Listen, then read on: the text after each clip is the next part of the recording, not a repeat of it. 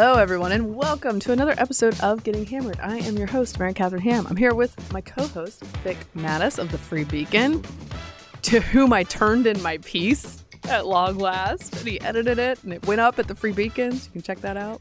Did I give a proper shout out on the last show, or was it because I no? I it was already scheduled when we did the show. I think I think we got I it. think yeah. I just forgot to mention that Mary Catherine has a wonderful book review in my weekend Beacon section on uh, the canceling of the American mind by Greg Lukianoff and his co-author Rikki um, Schlott. Rikki Schlott. That's right. Uh, and so check that out in the uh, the books and arts or the arts culture section at freebeacon.com, uh, along with Andrew Stiles on Oath and Honor, which either you're going to love or hate. We have a lot going on in the Yeah. news today, including some risque stuff. So watch out if you're listening with the kiddos. Yes. And we will get to that. But before we do, how's it going, Vic? Hello, Mary Catherine. Uh, I'm a little, it's, it's, I'm a little tense and nervous, not just because of my sciatica, which, by the way, is on the mend, so I'm feeling much better. Look at you. No, it's because of what was reported in local Arlington news and then got picked up in the New York Post. Uh oh. So this happened a few days ago. Get ready, because it's kind of a scary. So besides the content warning, this is a little scary for Christmas, which is there was a home in our neighborhood, not far from where we are. Okay. The doorbell rings. The wife comes to the door. She looks out the window, and there's a, a, person, a man in a gingerbread costume, just standing there. So you don't actually see the the man's face. It's not like Gumby. It's you know like Eddie Murphy's Gumby, I should say. it's it's it's an actual costume, you know, eyes and the whole thing, and it's huge. It's a huge foam thing. It's not saying anything. Much like the the the shock that knock, the shark that knocks at the door on Mhm. Saturday Night Live, and so she's like, "Who is it? What do you want?" Nothing. And then the figure just started trying to open the door. No, sir. Yeah. Nope. Exactly. And then they didn't know what to do and just stood there. So then she called the police, but they decided not to call 911 because they considered it more bizarre than getting you know, like nervous or scared or feeling threatened. I would have called I think 911. if someone's trying to enter your Yeah, home, like literally you call 911 trying to turn the door. So then they called the after you go upstairs and get your firearm. Yes, and, and shoot that gingerbread on your property. I'd like to point that out. So they called a non-emergency number and tried to describe what was going on, and then by then, he, uh, he had left. He was later spotted at another location. A lot of outdoor houses now have these the ring, Yeah. so you can see, and you see the figure going in there, and it's creepy, and also trying to open the door, and there was nobody at the house. A witness came by and said, "Can I help you?" And the gingerbread man uh, said something like, "Oh, I was just looking for a friend," and then disappeared. And he has yet to be caught. So uh, I don't like it. I don't like it. Be on the lookout. If you're in the Arlington area, folks, be on the lookout for the Gingerbread Man, Okay, a couple things. which is a new movie by New Line Cinema. a couple things I don't like about this. Yes. You know, I believe in, you know, the right to defend your property and that somebody shouldn't just be like trying to come into it. So all that like attempt at breaking in and entering, don't like it, don't like it one bit. The other thing I don't like though, culturally this person is going to turn gingerbread men into clowns. All right. The stuff like it's going to be Oh, that's an excellent a point. thing that was once wholesome. Yeah. Is going to become Yeah. sinister. Yeah. Suddenly, And I don't care for uh, it. Yeah, it's Pennywise. I don't care for gingerbread in general, but I'm not mad at gingerbread, and it's cute when you dress it up in the little clothes. This is not cute. No, I don't like it. It's pretty scary, and I don't know It's what's so going to happen. We'll keep you. We'll keep you updated on getting getting Hammered investigates. I'm just going to go around looking for the gingerbread man now. And of course, they don't know where he is because you can't catch me. I'm the gingerbread man. I got so confused, Mary Catherine. I was thinking the, that was the Muffin Man, but no, it's the It's, gingerbread I man. believe it's the gingerbread man. Maybe that he did that intentionally. Gingerbread man comes to my house, he's gonna get burnt. Toast. Okay. Well done. Well done. Well played, man. Uh, Mary Catherine, how are you? You you you're you're back to your old Uh, stuff. It was good to see you I don't know over the I'm all- weekend. You seem fine. I don't know if I'm all the way back. Look, as I was, as I say every Christmas season, for people like us, Vic, Yeah. the extroverts, you know, we put in a lot of work during the Christmas season.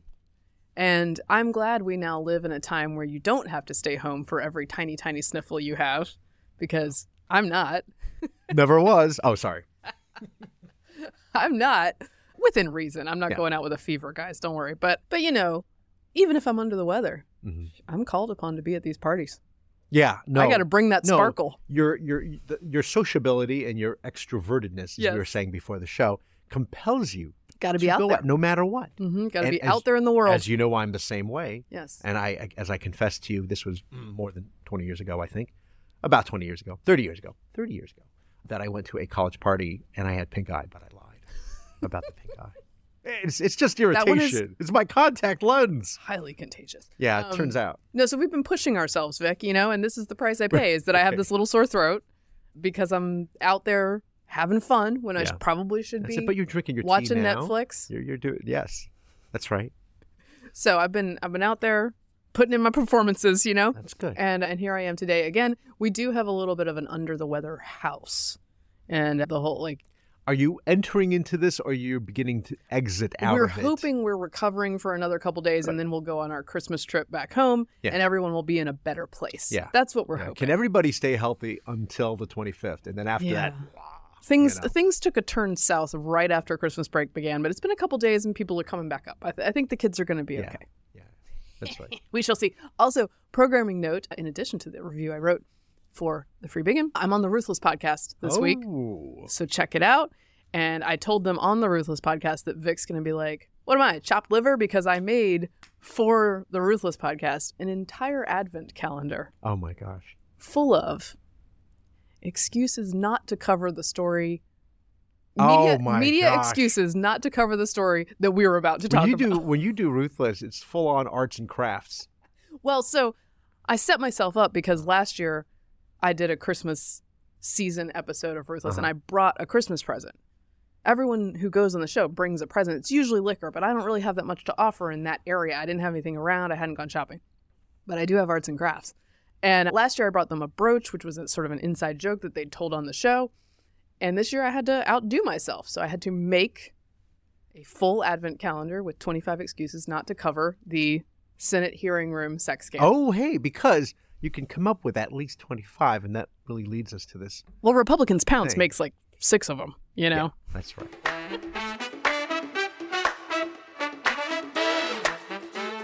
So, with a little content warning, we can, we can, God, everything you say about this story sounds like double entendre. Like, you You can't, You should have seen. So, you know, our we do a free Beacon Men of the Year, and Mm-hmm. uh, they're coming up. Once that Christmas begins, I believe it starts on the 25th and runs to the January 2nd at freebeacon.com. And it's a collection of all the greatest men of the year. And some Okay. of them are serious. We always talk about the troops or IDF Right. and things like that. And then, and then some of them are not so serious. And there's one on this particular person, Aidan uh, Mhm. uh, that may or may not have been me.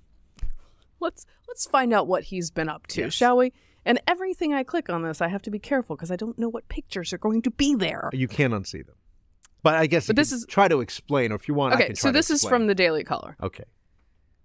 Again, content warning. Leaked amateur pornography shows a congressional staffer having, you know, Mm. sex with an wow, unknown you man. that so fast. I know, in the Senate hearing room. Video obtained by the Daily Caller shows the alleged staffer can also be seen in a photo naked on all fours, looking back at the camera on the table where senators often sit to ask questions during a hearing.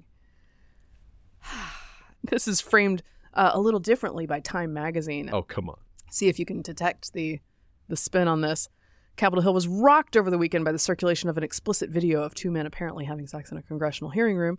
The eight second porno- pornographic clip, first posted Friday evening by right wing media website, The Daily Caller, was reportedly leaked from a private group chat for gay men in politics. The report, which did not name the participants and blurred a face that appeared in the video, claimed it was a congressional staffer in the sex tape and identified the setting as room 216 in the Hart Senate office building. Strangely absent any like concerns about the hallowed halls of Congress. Wait a minute. Wasn't this posted? On, I thought this was posted on social media, though. he did some other questionable things on social media, Ah. but this was actually a well, it's not a private video once you send it to people in a chat, but it was meant for that chat. And by the way, can I just say, if it wasn't happening at his place of work that is taxpayer funded, I would say you shouldn't leak that video from the chat because that is the wrong thing to do. However, once you are in your workplace, you have made that a story. Wow. Okay, so the staffer in question, whose name is Aidan Mace Soropsky, Shropsky. um, he's a legislative aide for uh, Senator Ben Cardin, Democrat from Maryland. Uh, in a statement uh, to Politico on Friday night, Cardin's office said Aidan Mace Soropsky is no longer employed by the U.S. Senate. Mm-hmm. We will have no further comment on this personnel matter. But Maese-Czeropski had comment. Oh yes, he did. His LinkedIn proffers this. It's just my. This is amazing. Yeah. You couldn't write him better. No. This has been a difficult time for me, as I have been attacked for who I love to pursue a political agenda. While some of my actions in the past have shown poor judgment, I love my job and would never disrespect my workplace. I would really like to see what dis- what disrespect looks like. Just kidding, I don't. Any attempts to characterize my actions otherwise are fabricated, and I will be exploring what legal options are available to me in these matters. There you go. That's the story. I I have so many unfortunate thoughts. I know Uh, you can't do this without puns, by the way. so no, just- but but I'll do my best. I, I I'll do my best. we should have done a wi- gene review of this Oh, video. yeah, no, that's copyrighted. Sorry. Yeah, he. You know, senators work very hard, obviously, to get things done, but the staffers they work round the clock, and and he was particularly getting slammed at work. Mm-hmm. But you know, it's in the it's in the committee rooms where they really try to hammer out the legislation. Mhm, You mhm. know, they're just you know. Backdoor amendments and Right, all. right, oh, okay. So, uh, in, in, in, in, in any event, hello, Jennifer. I had so many more, by the way. You would Oh, not I- believe. I- no, let me tell It's you like that a late night show Yes, over no, here. that- He's just writing that- joke after that- joke after joke after you know, joke. you don't expect until you click, click on that link and see the video is a real eye opener. Okay, so in any event, it's funny how this all started Mhm. because, as we know now, Ada Macerovsky is also the Capitol Hill staffer who had approached the Republican congressman from Ohio, Max Miller, and said, Free Palestine. Yes. So there was this search already, right? Yes. That was happening for who said it and trying to identify him. And then once that had been established, then it was like, wait a minute, this guy is also somebody who did this. Mhm. So he wasn't necessarily going to get canned, so to speak, for for doing saying free Palestine, but he Although I would argue he should have been. yeah, I mean you can make the argument. So- Staffers are out of control. yeah, and yeah, yeah, accosting a Jewish congressman and saying Now in a girl's gone wild kind of way. Right. No. Yeah. And uh, and it's funny because uh, again, you know, uh, if he really feels that way, had he done this in Gaza, you know, I- Hamas, of course. Hamas would have torn him apart, and not in a good way. okay. Sorry. Hi. So anyway, my point is, my point is, this is this is a very I don't have to go around this conversation here. The he gets caught for this other thing. And I guess it was the spectator first that brought it up, and Right. then of course uh, Someone leaked the video then. Yes, and then and then to Daily Caller and they and, and, and Henry Rogers, my my fellow Palm patron. So I have a question for you. Okay. I'm bracing. And as you said, this is a commi- This is like where Sotomayor had her confirmation Mhm, here, mhm. and lots of famous things happen. Apparently, Amy Klobuchar's chair. Yes, yes, Sorry, that's Senator that's the rumor. That's the rumor. After after January sixth, hmm twenty twenty one, wasn't there supposed to be all this security on Capitol Hill to prevent sort of these various violations? One would think. Yeah. I guess they could argue this is not a violation. No, I mean, okay, if No, I do wonder. So, are there, aren't there cameras everywhere? well, yes, I'm sure. I not there are cameras too many places uh, in this case, yeah. but I'm sure that there is video or record of the person who was brought into this room. I would wonder. I I don't know how confirmed it is. That person has been named, so I'm not going to get into that. But I would unless, like to know that. unless he like snuck in. Well, I'd like to know whether this person had a security cr- screening. That's part of Yeah. the deal. Yes, Good one. Thank you. see how well- see how well I'm doing Yeah, avoiding you them because I'm just I'm just, Just letting Vic have all. She's putting up with so much right now. I'm sorry. Uh, no, uh, that, but that's but that's right. Um, and I seem to remember parading about the Capitol being something of a oh yeah, an offense, a criminal offense even. So I'm sure we could come up with something here. By the way, Capitol Police have told media they are investigating what took place in the hearing room. Attorney Jonathan Turley, a Fox News legal analyst and George Washington University law professor, speculated on his personal blog that potential criminal charges could include trespass, indecent exposure, or misuse of public property. Surely one of those could apply. yeah. Sure. Uh, like the you know the the the QAnon, the famous QAnon shaman, right? Yeah. He got like 41 months. Yeah. He he was let out, but he was or he got transferred. This is pretty. I mean, obviously, it was not in the floor of the Senate. This did not happen on the in, in the in the well. Well, that, you know but still it's kind of bad so how is this playing out in the media Oh, well, that's the thing is, if you are a Democrat and you have a sex scandal, they just kind of move right along.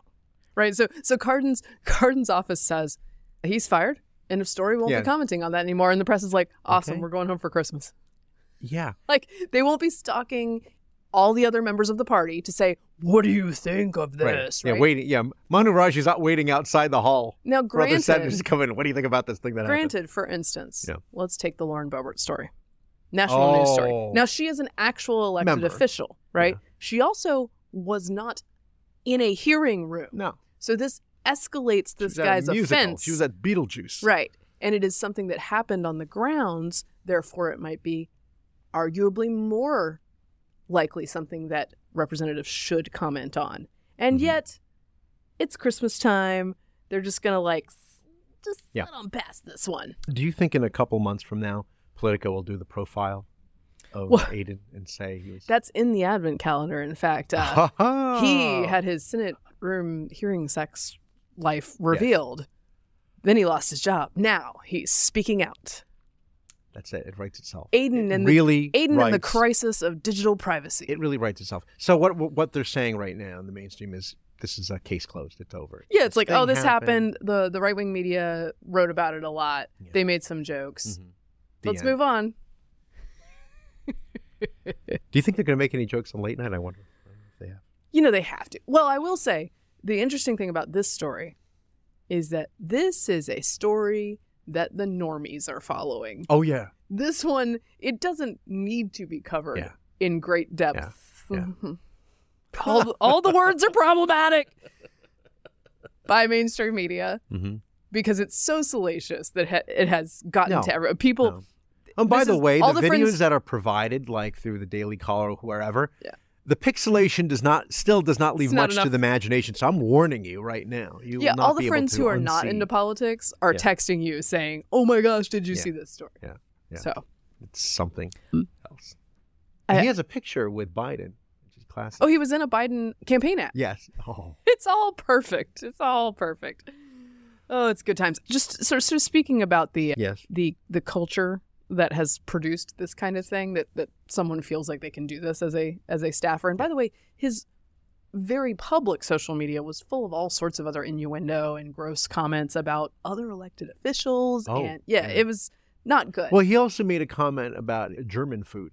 I think was that him. Oh, really? Was that and and it's unfortunate because I like cooking German food and and the food that he references. I've done this and I'm not even going to get into the details. And I just feel like I can't make it now. now now it's out No. for you. I want to play a little clip of George Santos who was on a Oh, oh. a podcast uh-huh. and he just answers the interviewer in such a wonderful way that gives just context to the current political situation we're living in and the incentives thereof. Here, here he is asked about is how can we get you to go away? Is what she asks. What could we do to get you to go away?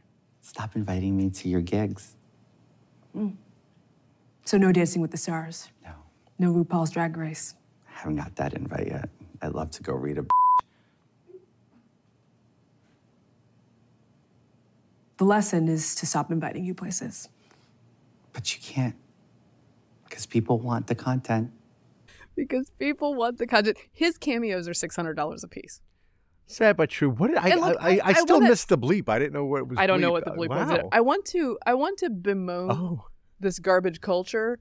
And also, I kind of respect his hustle a Oh little my bit. I mean, this guy got elected to Congress. well, he's making more than he's ever made. and now he's Yeah, making. maybe he can finally pay off all those. I mean, he's wearing a nice velvet suit in I'm this. sure. Uh, yeah, he in can just this- be him. Yes, it's like carnival year round. This is where we are, people. Anyway, apologies for the This content. This is how you can tell this is the week before Christmas. We're just like, Oh my this gosh. is it. We're just okay. yeah, I mean, people are lucky we're working instead you know, of just at a party. you know. hats. Yeah, that's true. Okay. All right. Do we want to do uh, a little, a little bit of anti-Semitism news? Yeah. It's 'Cause still it's in always- the news. Yeah. It's always breaking. There's always something new breaking. There was a a sort of a takeover of uh, Penn Station's Moynihan Train Hall in Midtown Manhattan Monday. By the way, I just register my annoyance not just with the gingerbread thing, but with this because they just made Penn Station nice. Yes, they have. Can it's we- really? There's like a food hall. Let's not mess it up. Yeah. All right. A pro Palestinian demonstration gathered inside Penn Station's Moynihan Train Hall Monday evening, the group came from the Port Authority bus terminal and earlier marched down 42nd Street from Grand Central Terminal, where the MTA earlier warned commuters about travel restrictions. I, I wonder if they use the First Amendment activities First Amendment euphemism, activities, which is what they right. use when these people block everything. Uh, police could be seen barricading and blocking entrances to Penn Station around 5 p.m., including a New Jersey Transit entrance on 7th Avenue, but the group appeared able to enter the building on 33rd Street. You know, because it's important that you mess up everyone's commute Yeah, and let's endear ourselves to you by yell at folks making you in late the street. and miss your train. And then I believe elsewhere, some of the families, I'm not sure if this was outside Penn Station or outside another venue, some of the families were speaking, families of hostages were speaking, including the mother of the woman who's everyone's seen on video, bloodied and being put in the back of a Hamas truck, who is still being held in Gaza. She was exiting a building and was yelled at by protesters. Shame on her. Shame on her, they yell. And then Elie Wiesel's son Yes, was Elisha. also Elisha was Wiesel was was yelled at for having an Israeli flag with him. I believe that was inside Penn Station. Yes, yes, it was in this video, and I We're mean, doing great, guys, in 2023. I mean, does it get to the point where I mean, I'm sure a lot of these people probably don't really believe in the Holocaust or believe that the numbers are blown out of proportion, and they're probably thinking that Elisha's father probably made stuff up. You know, I mean, I don't I mean, know that I'm for sure. a fact, but I'm sure. But you just have this awful. By the feeling. way, and it, this is a constant refrain or constant characteristic of these of these gatherings, Mm-hmm. not just like the yelling and the hatefulness and and you know inconveniencing everyone who's just trying to get to their jobs, Mm-hmm. which keeps happening, but they're masked oh yeah, they because they want to protest, but they don't want you to record them protesting. Here's here's the guy yelling at Elie Wiesel. Hamas and Palestinians are a flag of terrorism. Yeah, but you guys are doing it. That's a It's flag of unbelievable. terrorism? Listen to the chants you're making. That's a flag of terror. I'm standing here peacefully. You're coming to a Palestinian protest. I'm proud to show my face. Why You're aren't you coming yours? to a Palestinian protest. Why are you? Why don't you take off your a mask? flag? Why don't you take a off your flag. mask? You're coming here. Yeah, take off your mask. You're coming to protest. Come touch further Don't around. touch my hand, bro. Don't touch me, bro. Don't touch me, buddy. Take off your mask. Don't man. touch me, buddy. Don't touch me, buddy. Let's see who you are. Don't touch me, buddy. Let's see who you are. You're coming to Come a on, Mr. Palestinian. Brave guy. Doesn't look great out there. Why? I know he. Well, he wants to say, why are you? Why are you a coward? Why don't you take your mask off? He doesn't. Elisha does not have a mask on. No. Uh, things don't seem great. No, and uh, uh, and and you you mentioned uh, Well, another. Oh, speaking of cameos, yeah. we have a cameo uh, during all of this, uh, during part of this protest, from Alec Baldwin, somewhat famous for his temper. Yeah, We'll he's a big play- guy. We'll just play this. Play this video. No,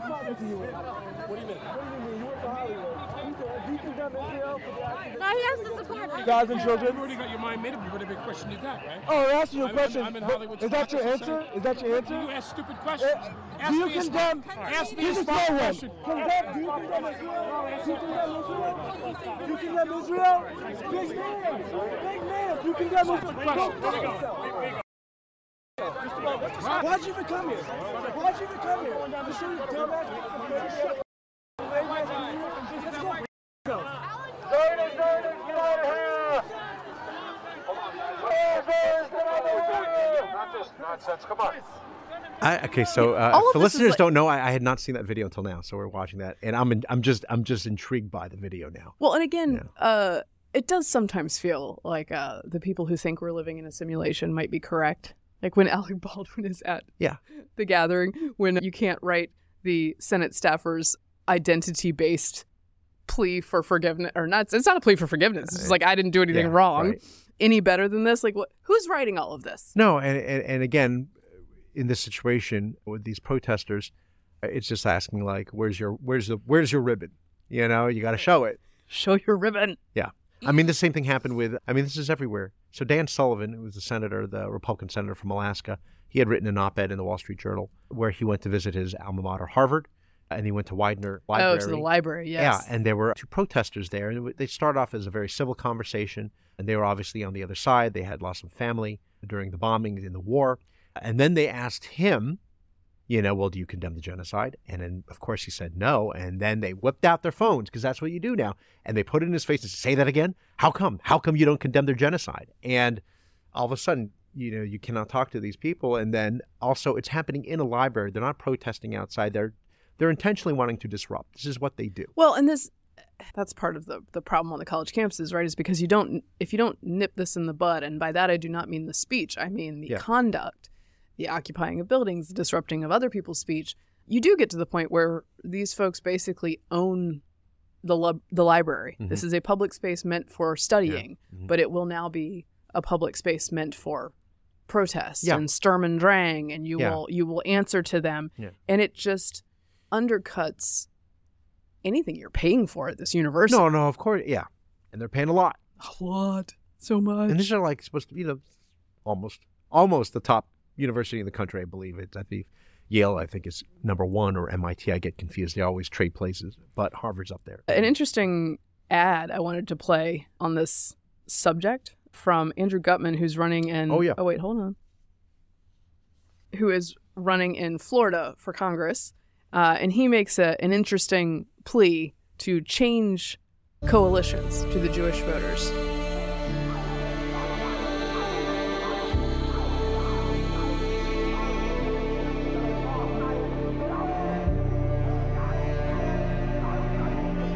I grew up hearing my grandparents and parents saying, never again. But it's happening again. Stories of women sexually assaulted and brutally killed. The bodies of 40 babies and young children, some even beheaded. We hear them shooting people, shooting kids, and the people tell them, please, please no. The same woke radicals teaching our kids to hate America rejoice with Hamas. My leadership and voice will not be diminished. We cannot allow our taxpayer dollars to go toward the oppression of the Palestinian people. This isn't FDR's Democratic Party anymore. It's time to make the switch, to take a stand for America, for Israel, before it's too late. I'm Andrew Gutman, proudly Jewish, running for Congress, and I approve this message. Vote Republican. it's very A very direct appeal. Yeah. And, you know, again, uh, after October 7, I mean, this may actually, you know, happen, you know, and, and good for him. Well, in a place like Florida, where you have a high concentration It's the, yeah, of Jewish Flo- voters, Florida's uh, like the third. particularly uh, probably older Jewish voters. Yes, older Jewish, and it, it's the third largest uh, population of, of Jewish Americans uh, in the United States, and it has always been among conservative conservatives and conservative Jews a point of frustration of why are there so many Jewish Democrats versus Republicans, and including supporting presidents like Obama, who is not a friend to Israel, and so something like October 7 happens, it's kind of a wake up call, and and it's sort of a decide well. Where are the people in this country? Where are our elected leaders? Where do they stand? It's going to be interesting what his opponent, I assume Lois Frankel, is running for reelection. So, you know, what is she going to do? And try to, is she going to try to out Israel him or go in the other direction? So, I mean, you, the best thing you could do is just stand for what you believe. But I, I don't know what she's going to do. And already, in sort of, if you look at in the larger scheme, again, we've talked about this in previous episodes for Biden and the Democrats. It's a real bind because unlike Republicans, who are generally the vast majority, I would say, are very pro-Israel, in among the Democrats, there's a real split. Right. And if Biden goes too far to in support of Israel, then you know the other side's going to be very upset. And they're already upset. they think they're covering for him. By particularly young voters. Oh, young voters who were who- not enthused about him from No, the beginning. because he's old. And now here's a guy who, if, if, if a lot of these young voters, 18 to 24 year olds, in these polls reveal they're, they're not, you know, a good number of them don't believe the Holocaust or they believe it's Israel's fault, October 7, and that Palestine should, you know, be its own country and not Israel. Right. Then that's a serious problem. Well- and they, again, like I said, they, they already believe, a lot of them already do believe that Biden, you know, is covering for Israel and its quote unquote genocide. But again, if he moves to the too far, you know, to their side, then of course Jewish Democrats are going to be turned off as well. Well, and we keep seeing, and we'll move into a little bit of 2024 horse race. We keep seeing in these matchups with Biden and Trump some weird coalition switching where non-white voters keep falling off of Biden and toward Trump. Mhm. Here's one for you. Yeah, This is the right. New York Times Siena. This is from their write up on the most recent polls. As recently as this summer, a poll with Trump leading among young voters would have been eye popping. Now it's increasingly familiar. And our new New York Times Siena survey is no exception. For the first time, Trump leads Biden among young voters in our poll 49 43.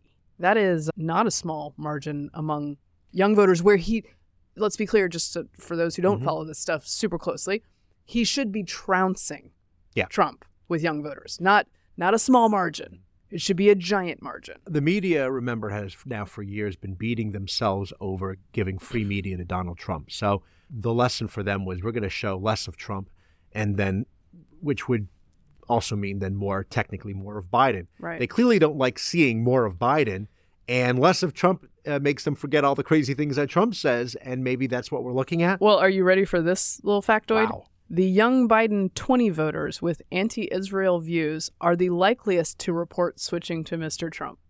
Yeah. Just just for a moment, everyone. As you know, Trump reacts almost solely to either the fact that people like him or don't like him. Mm-hmm. So let's say our young voters who believe Israel shouldn't exist Uh huh. move in in a block of any kind Yeah. Mm-hmm. toward Trump. What kind of things will we start hearing from Trump? In Yeah. appreciation Yeah, to this because you know what? voters. They support me, so So you got not going to say anything bad. Exactly. That's how it always works. he, he- I think Trump's strategy really is to to play the strong man. Yeah. He's always been drawn to that, like sort of America's Erdogan, if you will, and and Beautiful. you know, and he, I think that's really going to be the. It, it might not be the ostensibly sort of the explicit pitch that I, you know, I will be the strong man you want, but I think a, lot of people are like, this is too crazy, and we need this. Although that does come with some perils, Mhm. and I don't know if the independents feel that way, by the way. And again, I just keep on thinking it's just because we haven't been paying a lot of attention to all his truths on social well, on, on social media. Speaking of that, Yeah. just to give you some an update on where he is. Oh. He said this out loud at a speech as well, and people thought, well, maybe it was just a, you know, a bad word choice. But he's put it on truth as well, and it's this: illegal immigration is poisoning the blood of our nation. Duh. They're coming from prisons, from mental institutions, from all over the world. Without borders and fair elections, you don't have a country. Make America great again. The poisoning the blood of our nation is something that raised some red flags with folks, understandably. Uh, he meant to say it. He's and either he meant to say it or he's doubling down on it because it ticked everybody off, which is probably what's happening here. Either way, not good. The um, perhaps These two per- choices are so bad. perhaps perhaps perhaps it was a, a truth that was written by his speechwriter Nick Fuentes. We don't know. I will give Stephen Colbert this, which is talking about how a lot of Americans feel like this is the worst possible of choices. Yes. He said, "Well, if you think that, you clearly haven't had to choose between toilet stalls and Port Authority." So it's pretty funny. But short of that, yeah, this is a tough one uh, for a lot of Americans. I, I don't know if if if, if you were supposed if you're going to make the case for Trump, you would say actions, not words. Pay Mhm. attention to what he does, not what Right. he says, because if you every little thing he says is insane. But please look back on four years of economic stability and peace and Well, and people do look at that, which Yeah, is why you so- see these numbers looking Yeah. this way. And then the flip side, of course, is if you're making the case, if you are Biden's, you know, spinner campaign manager would be, you know, he's the only, it's the only reason why he's in the race is to stop Trump, apparently. But also, it's it's inflation rate. Yes. They try to not mention the word rate is down, abortion, Right. and Trump. By the way, there was a big contretemps on Twitter this week over grocery prices because there's a concerted effort by journalists who are left leaning, I repeat myself, to say that people are sort of overreacting to inflation. Mm-hmm. Wages are outpacing inflation at this point, and so stop complaining. And they sort of go truther on anyone who Yeah. mentions that their grocery store bill is higher, which ended up causing a like three day political Twitter back and forth about Megan McArdle, the libertarian columnist at the Washington Post, Yeah. chicken soup she was making. She was making chicken soup, guys, and she said, I went to the Giant in Washington. I bought the ingredients for chicken soup from Uh-huh. scratch and I paid 50 bucks. And the people on Oh, Twitter said, "How would. dare you? Where is your Right. receipt? I got the This is- Campbell's can right here. This is nonsense." She's like, Yeah. "No, no, no! I'm making it from scratch. I needed ingredients. Yeah. I'm making a lot of it. Like, she- You- you, know, she's like Yeah, yeah, yeah. explaining to them. First of all, it was clear that a lot of these people have never made a dish A from real, scratch. yeah, yeah, exactly. Um, none of these ingredients are exotic. Mm-hmm. Nothing weird is happening here. It's just a person saying, "Hey guys, Mm-hmm. Yeah. this is real. People are experiencing this in a real way," and they're like, "No." no, you shopped in the fancy aisle. Yeah. Sp- they, that's what they were saying. you, you at went Giant. You, you went to buy Progresso. No, I don't know. So, No, uh, but there you was- do got to get you got to get a whole chicken. You know, if you want to cook Yeah. the chicken, and in the and, and, and, this is like and in the carcass, you can make an amazing stock, which I do. But this is like two or three days Yeah, of tripling and quadrupling down Yeah. on the idea that these price points are not hurting people and that this person is some sort of Yeah. spoiled Yeah. person by pointing out that this could be painful. Yeah. It's crazy. It's It- it- it's it- not a good strategy, I'll tell you that it- is crazy. It's about as good a strategy as the truths. Yeah. And by the way, so I mean now, I mean, and and and as you point out with the New York Times Siena poll, you know, Trump continues to lead. This is what pushes him. This is what's driving him forward. Uh, you compare it with other Republican candidates and how they fare with Biden. Nikki Haley does better, right? Although getting out of that Republican primary, I think a lot of there are a lot of people out there, some of our listeners, who uh, consider her to be a neocon squish. Yeah. So they're not going to vote for her. DeSantis does not do well against Biden now for some reason. Well, it depends on where they're polling, but yes, it's know. not as not certainly not Right. as well as Mhm. Haley does. Right. There is some, by the way, I should add some interesting signs for Haley in New Hampshire in polling, where she's Yes. popped up to almost thirty percent Right. in one of those polls, which is Yeah. being over twenty has been a rarity against Trump because he's got so Oh, much of anybody the, who was. of the corner market or the mark market The market cornered. I got it. That's something I would have said. At any rate, it's been a rarity. It's happening in New Hampshire at the right time Yeah. for Haley. One Chris Christie, who is strong in New Hampshire, has about 10%, it seems to me, if he decided to Oh. drop out. And a substantial amount go. of those went to Haley, which That would would be probably be, a better fit than Mhm. DeSantis for those voters. That would be an interesting moment. But do we think that, that Christie is interested in consolidation to have the best chance to Well, if he wants to, if, if he's thinking about what's best, because he knows realistically he cannot be the Republican nominee, as much as some people do actually. And I know Democrats who say, "Wow, if he was running, I'd vote for him." You know, okay, but that's not going to happen. I don't know if he will. He has to really stop and mm, think think about this. So that'll help if that happens. And Governor Sununu, as you know, who already endorsed Nikki Haley, I think he's actually personally driving every New Hampshire voter to the polls because you just there's just a couple towns in New Hampshire, right? It's, just a couple very towns. small. Yes. Right, Manchester. The first time I ever went to New Hampshire as a North mm-hmm. Carolina person, I was like, wow, it's 20 minutes to everything. This is amazing. I'll just go catch another Well, there's a whole world. There's a whole world up north. Okay, so I know people are going to go. This is the way people used to belittle New Jersey as being tiny, but I'm f- coming from New Jersey. I'm like, are you kidding? Look, it's almost three hours from top to bottom. small. It's it's top to bottom. You can go from Cape May all the way up to, you know, Summit and, North and Carolina- Morristown. It'll take you at least two hours. North Carolina is a medium sized state at best. And it oh, is Oh, if you go- seven hours from side That's to insane. side. That's insane. I, that's incomprehensible.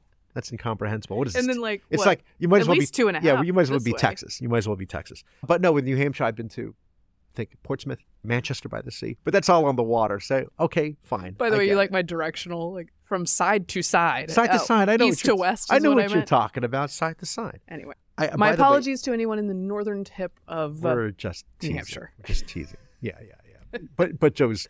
But just the tip of New Hampshire. Okay, I do. Uh, I, I had a trivia question for Okay. you about Oh, the no. previous topic Okay, on what Andrew? Gutman. You ready for this? Yeah. Lois Frankel, who's currently the Democrat. Mm-hmm. What Republican candidate did she defeat in 2022? Diaz Blart or something. No, You're gonna not gonna believe this one. Laura Loomer. No, I thought you meant somebody who was an incumbent. No, yeah, no, no, no. She was. She's been there forever. So Lois Okay. Frankel's been there. She was the incumbent. Laura Loomer. Okay. Let's look up Diaz Blart and see if I even had the right. Yeah, was I? I think it was either 2020 or 2022 that Loomer ran. Anyway. Well, congrats to Frankel in that Yeah. case.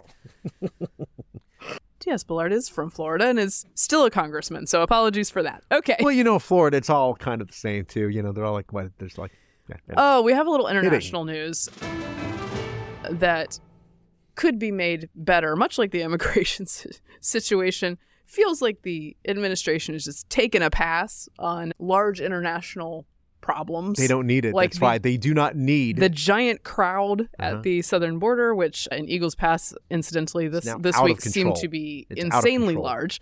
Well, this is further ashore, but a big deal.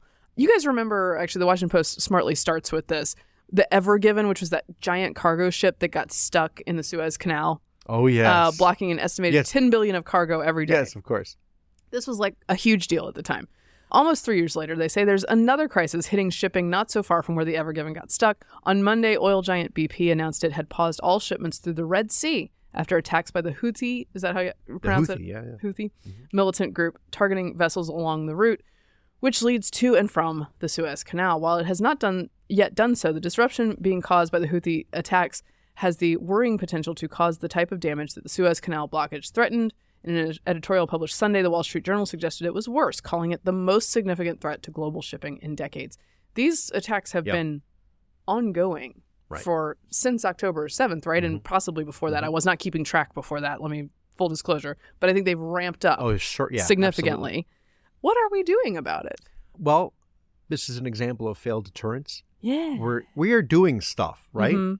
The United States Navy, the United States military is is, fully engaged in certainly protecting its vessels, but it is by and large an example of failed deterrence Yeah. because rather than send a message and react decisively, and apparently that might happen. And in fact, by the time you're listening to this, it very well might be the case that we have now gone after the ammunition sites, the the, the weapon sites throughout the occupied The parts Houthis of are Yemen. in Yemen, yeah. Yeah, they're the they're Right. the rebels, and they're being supplied by Iran. It is one of their stronger proxies, perhaps even more so than Hezbollah.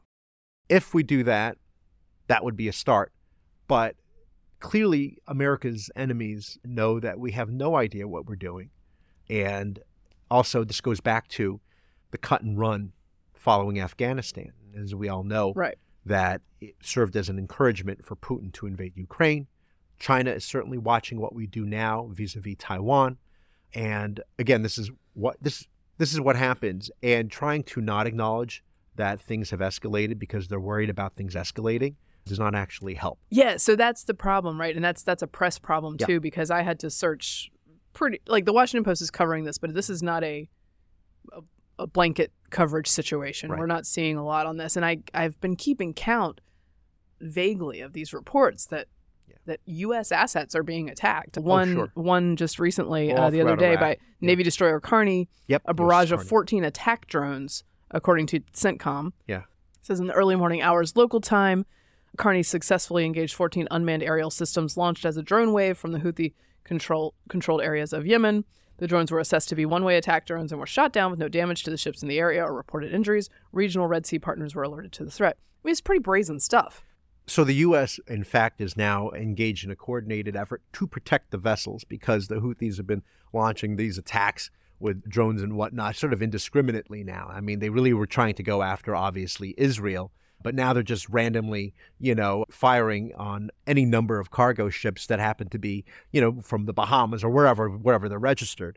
The problem is our strategy up until now is just trying to knock them down from hitting us and not actually mm-hmm. going to where they're being launched to send a real decisive message about this is what you do. You don't mess with us. You know, you hit one of us, we'll hit 10 of you, you know, and, and the whole thing. Not happening Right. yet. Now, this may change by the time you're listening to Well, this. Well, and this this to me is the the sort of Achilles heel of all of the Biden administration policy is this like obsequiousness to uh-huh. Iran, Oh, right. which requires they sort of like not Yeah. really engage people who are buddies with Right. Iran, Yeah. right? You're never because we never want to admit No. that like Iran might be a problem. the fixation that dates back for many years now over restarting the JCPOA, the, the, the nuclear deal with Iran, and the nuclear deal itself that was forged by Barack Obama and, and his, his right hand man, Ben Rhodes. It was a terrible mistake, and it's a terrible mistake to try to restart it, and at what cost? And we're already allowing them to get billions of dollars in aid, as they say, because you know to help to help with food and things, because Right. you know as if that's not somehow indirectly and fungibly being used to help you know Hamas. So that's the problem. And we're trying to seek all these other alternatives to this kind of confrontation. And one of them is, like, for example, the Maersk line. I might- and it might not even be Maersk, which is a huge shipping line, but a number of these shipping lines and cargo ships, rather than go through the Red Sea, they're going to go all the way around the, the Horn of Africa, like like Vasco da Gama. That'll be great for prices. Yeah, you know, and it gets things get there weeks or months later.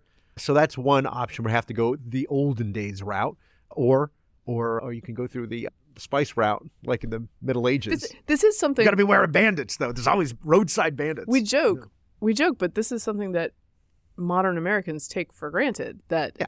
the U.S. Navy keeps shipping lines open Yeah.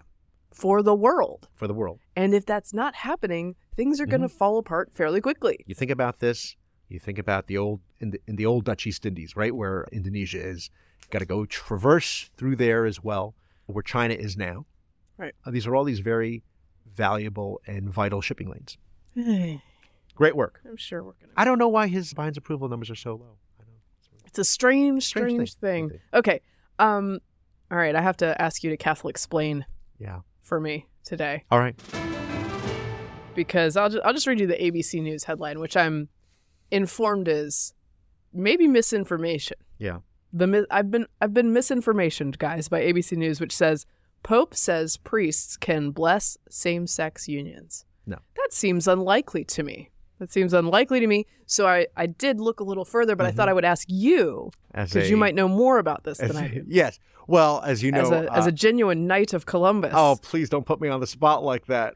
Yes, I look, am. you know so much more than I do, so you're gonna look good no matter what. Let, let me just say this, Mary Catherine. I am I am what you also call a cradle Catholic, and converts converts know so much more because they are educated not through uh, Sunday school or through CCD classes, as we used to say, or we, we still say, or or in, in grade school where it's just another class, but you're a, you know a fourth grader, so it's sort of like you know okay you nod along. Converts as adults they really are able to embrace. And if you have a good person helping with your what they call an RCIA process, you really understand You're theologically lot, more. It's much more sound.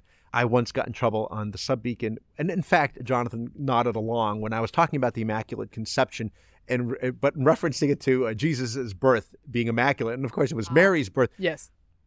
Got a little ahead of myself. Okay, about this blessing, Pope Francis, he likes to he he likes to fancy himself as being very compassionate, Mhm. and he constantly thinking about God's mercy, right? And he wants to extend that mercy to those of us who may have these issues like being gay. Right. And so he wants to, without what he weirdly calls the exhaustive moral analysis. I'm not sure what that part is, but Right. the bottom line is this is pastoral. This is not some sort of, this is not the, the Not a sacrament. This is not the sacrament of matrimony, which will always be and has always been a man and a woman, just as marriage has been for thousands of years, as you know, Right. Mary Catherine. This is sort of an on the side blessing. I have no idea what a priest would say. They don't want him even to wear any particular vestments, and it's not something like they're going to do it in church in front of a, a congregation yet. And that's the concern for, I think, a lot of Catholics who are critical of this, which is it's a slippery slope. It's Yep. like if you allow civil unions, does that lead to marriage? Does it lead to whatever? One and some of the report the reporting definitely gives the impression that it's unions that are being blessed and that it might lean toward a sacrament. It's not sacrament. No, And in fact, it- the if you read for further down in the in the reporting, it's okay. Well, the the couples, not the unions. So this is the people Yeah, who might who might be out of step with the faith in these ways will none, Right. can nonetheless be blessed. Right. It is part of, you know, I'm sure you've heard the phrase, you know, love love the sinner, hate the sin. Mhm. And so this is very much loving the sinner. But again, people are concerned, Catholics are concerned. It's a slippery slope to suddenly, you know, we find ourselves in the mess that the Methodist Church finds itself Right. in now, which is like Which, half of this, way- and then you have a schism. I was just reading due to So this, was I. due to this schism, two hundred churches in Georgia. Yeah, have yeah. left No, in Texas, it's going to be like 40, it's going to be almost half the size as it once was. Wow. So, like, the African churches are not putting up with that. So, so that's basically what's going on there. In the larger scheme, in terms of why do certain, you know, Catholics think this way, it, it's very human, by the way, to want to seek validation because you want to say, please tell me what I'm doing is all right. Right. You know, and I don't say this. I say this strictly from the Catholics and and whatever your sins may be, or whatever, or your you know whatever the the church views as not being uh, morally acceptable. And so this has been a big thing if you happen to be gay and not being able to practice. It's it's it's what you call it's like a cross to bear. Yeah. And so I get that. I'm, and this is coming from somebody who is the least perfect. Believe me, there's a lot of things I'd like the church to validate. They're never going to validate. You know, I'm just going to say that. You know, so it's, it, but you just have to reconcile that and, and accept that. You know, and, and and you hope for God's mercy. So I need a special blessing of my own. Yeah, Ed Morrissey puts it at Hot Air. What priests can do is not bless the relationship or bless the union, Mm-hmm. but offer blessings to individuals involved in, quote, and this is from Yeah. the document, irregular situations, not as an approval of what the church considers Right. sin, but to bring them closer to the Lord. Is the They hope. That's the they hope. is, That's the, the is the wording in this thing. But I would I would always suggest Mhm. that you not go with the AP or ABC's No. reporting at first blush on anything that the Pope says Yeah. that is turned into a giant sort of Right, right, sweeping right. new thing the Catholic Church is doing. No, doing. no, no. If It's rarely exactly that. If you're if you were seeking authentic Catholic insight, I suggest you tune into the Pillar. I mean, getting hammered. Sorry, I, I forgot which podcast I'm on. and about that, really, very briefly about the Pope. One more thing is, and I recently listened to a, a Vatican insider off the record, so that person will remain nameless. But in comparison with John Paul II, who knew that there were so many people who knew so much more than he did. And so he constantly had people for like breakfast, lunch, dinner appointments constantly. I think there was some sort of a joke that it was like called like it was like the Vatican Tavern. You know, what I mean, just so many people coming in.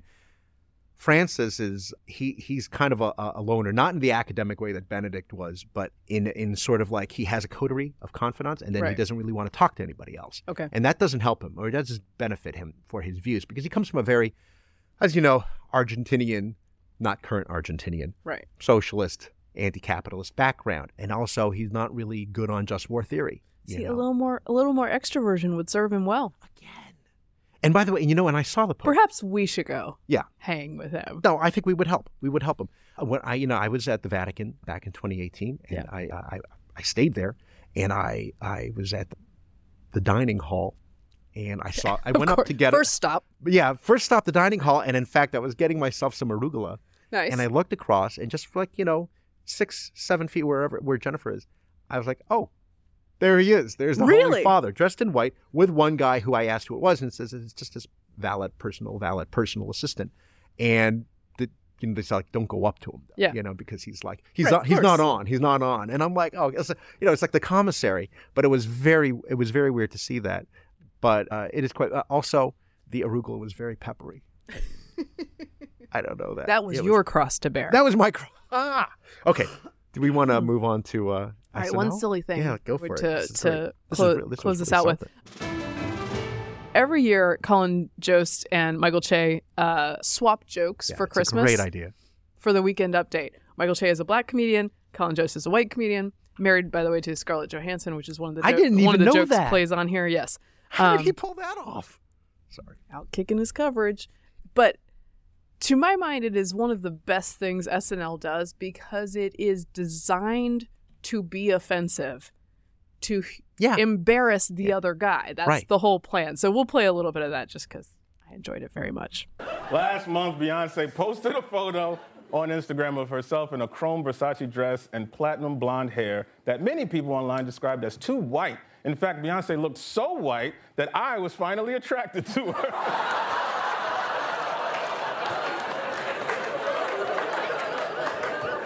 that is, wow. The Adult Survivors Act, which allowed sex abuse victims to file lawsuits even after the statute of limitations expired, has resulted in several new suits. Figures, because bitches love bringing up old stuff.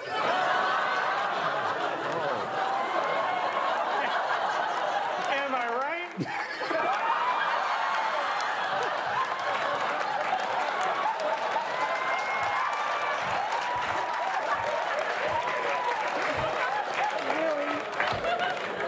The with King. MJ, the musical about the life of Michael Jackson, has become one of the highest grossing shows on Broadway. And my review of the acting is the same as my opinion of MJ's trial. Michael is amazing, but the kids are not believable at all.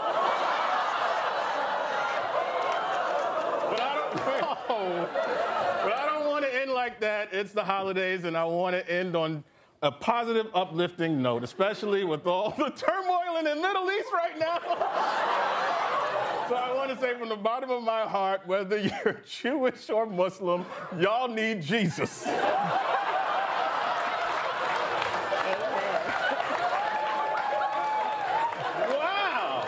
Oh, wow. Wow. That was really. Wow. That was a great message. Wow. That was a Okay, great message. Colin. Wow. That's a great message. If people can find you on Instagram, that's cool. New York State now allows movie theaters to serve alcohol, which is how I'm finally able to enjoy my wife's little art movies.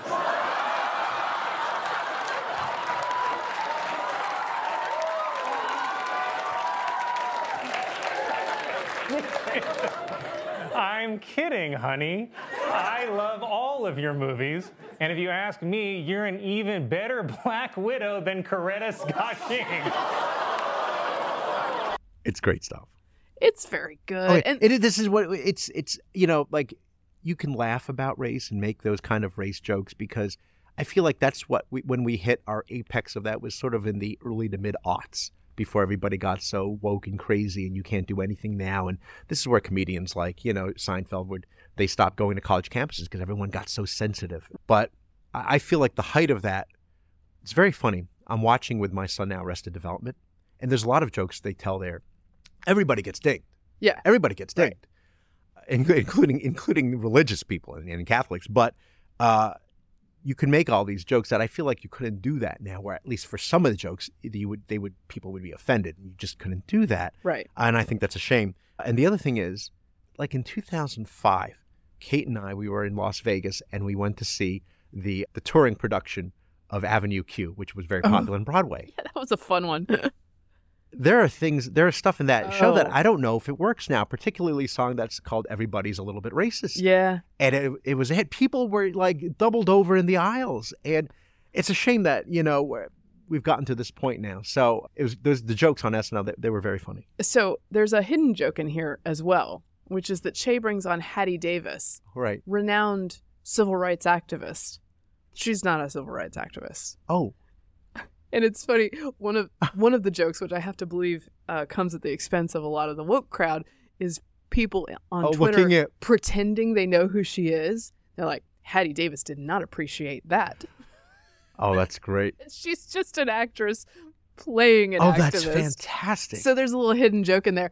she did that so well, by the way. Very well. Uh, yeah. They put her in a wheelchair? Also, she was I, like in a wheelchair. I That also love the, I love that this plays on what I think is a more true picture of America, Uh-huh. which is that not that we relish racism and racist jokes, but that this would embarrass any of us to do this, right? To Yeah. to be forced to Uh, read to- these in things. front of somebody who seems so very serious. right? and- Of course, and that to me is like sort of more of a celebration of what Mer- America actually is is that we don't want to offend each other in these ways but when they do it this way it sort of gives it this wonderful pass and you get well, to I love, I love, off. I love that Michael Che was, you know, throwing, making these, uh, you know, extra comments like in, in front of Colin, like, "How dare you? She, she marched with Dr. King," you know. And by the way, and I'm sure you guys might have heard of the shtick, but they they don't read these jokes until they're live Yeah, on the- national the TV. key. So they don't know where what they're in for, and it's just good fun. Yeah. Uh, that's that's like a little uncanceled segment for today.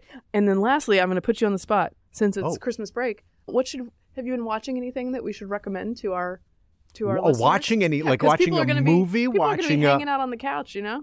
Well, you know what? I'm, I'm still surprised at how many people out there have not watched Arrested Development, and I'm talking about seasons one to three.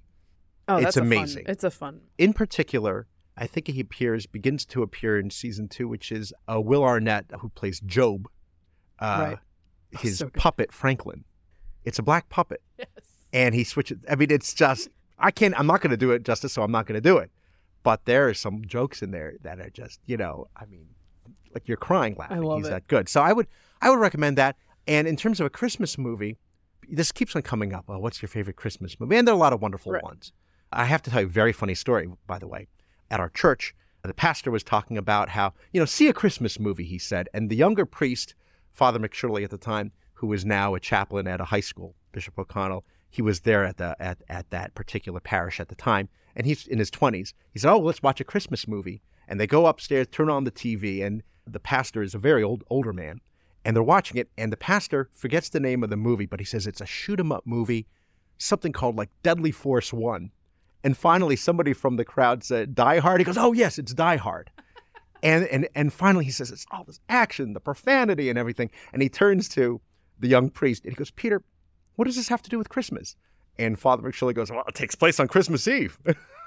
and that's all that mattered. So that's is the obviously as a you know, movie. that is the continuing Die Hard. Is it or is it not a Christmas movie? But I personally like a cute little Christmas movie called Millions by Danny. Uh, what's his name? Who did Twenty Eight Days Later? The, Oh, the- nice. those terrifying zombie movies. And I I'm just blanking out on his last name. Okay, I'm gonna look this up. But it's very cute.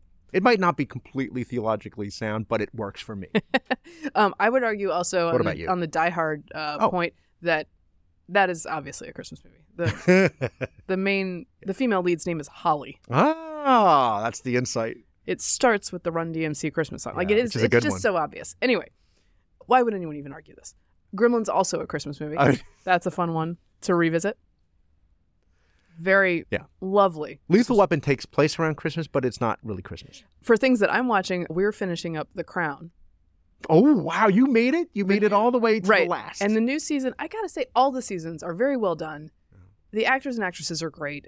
And what I appreciate about it is She's that too tall. with she's very tall. Elizabeth Elizabeth, Debicki. Is playing uh, Diana, but she, She's got a hunch she- or so. She's like, She does, but she really nails the mannerisms and her speech. She's so good. The princes are cast well. The young princes are cast extremely well. Oh. Charles is made into at times quite a sympathetic yeah. character. I wonder if that's, that's more than interesting. more Dominic than I would have thought I would sympathize with Yeah. him. I am sympathizing with him, but the thing that I like about it is it's allowed to be complicated. They don't answer all the questions for you. There is no villain. There is Mm-hmm. no straight hero.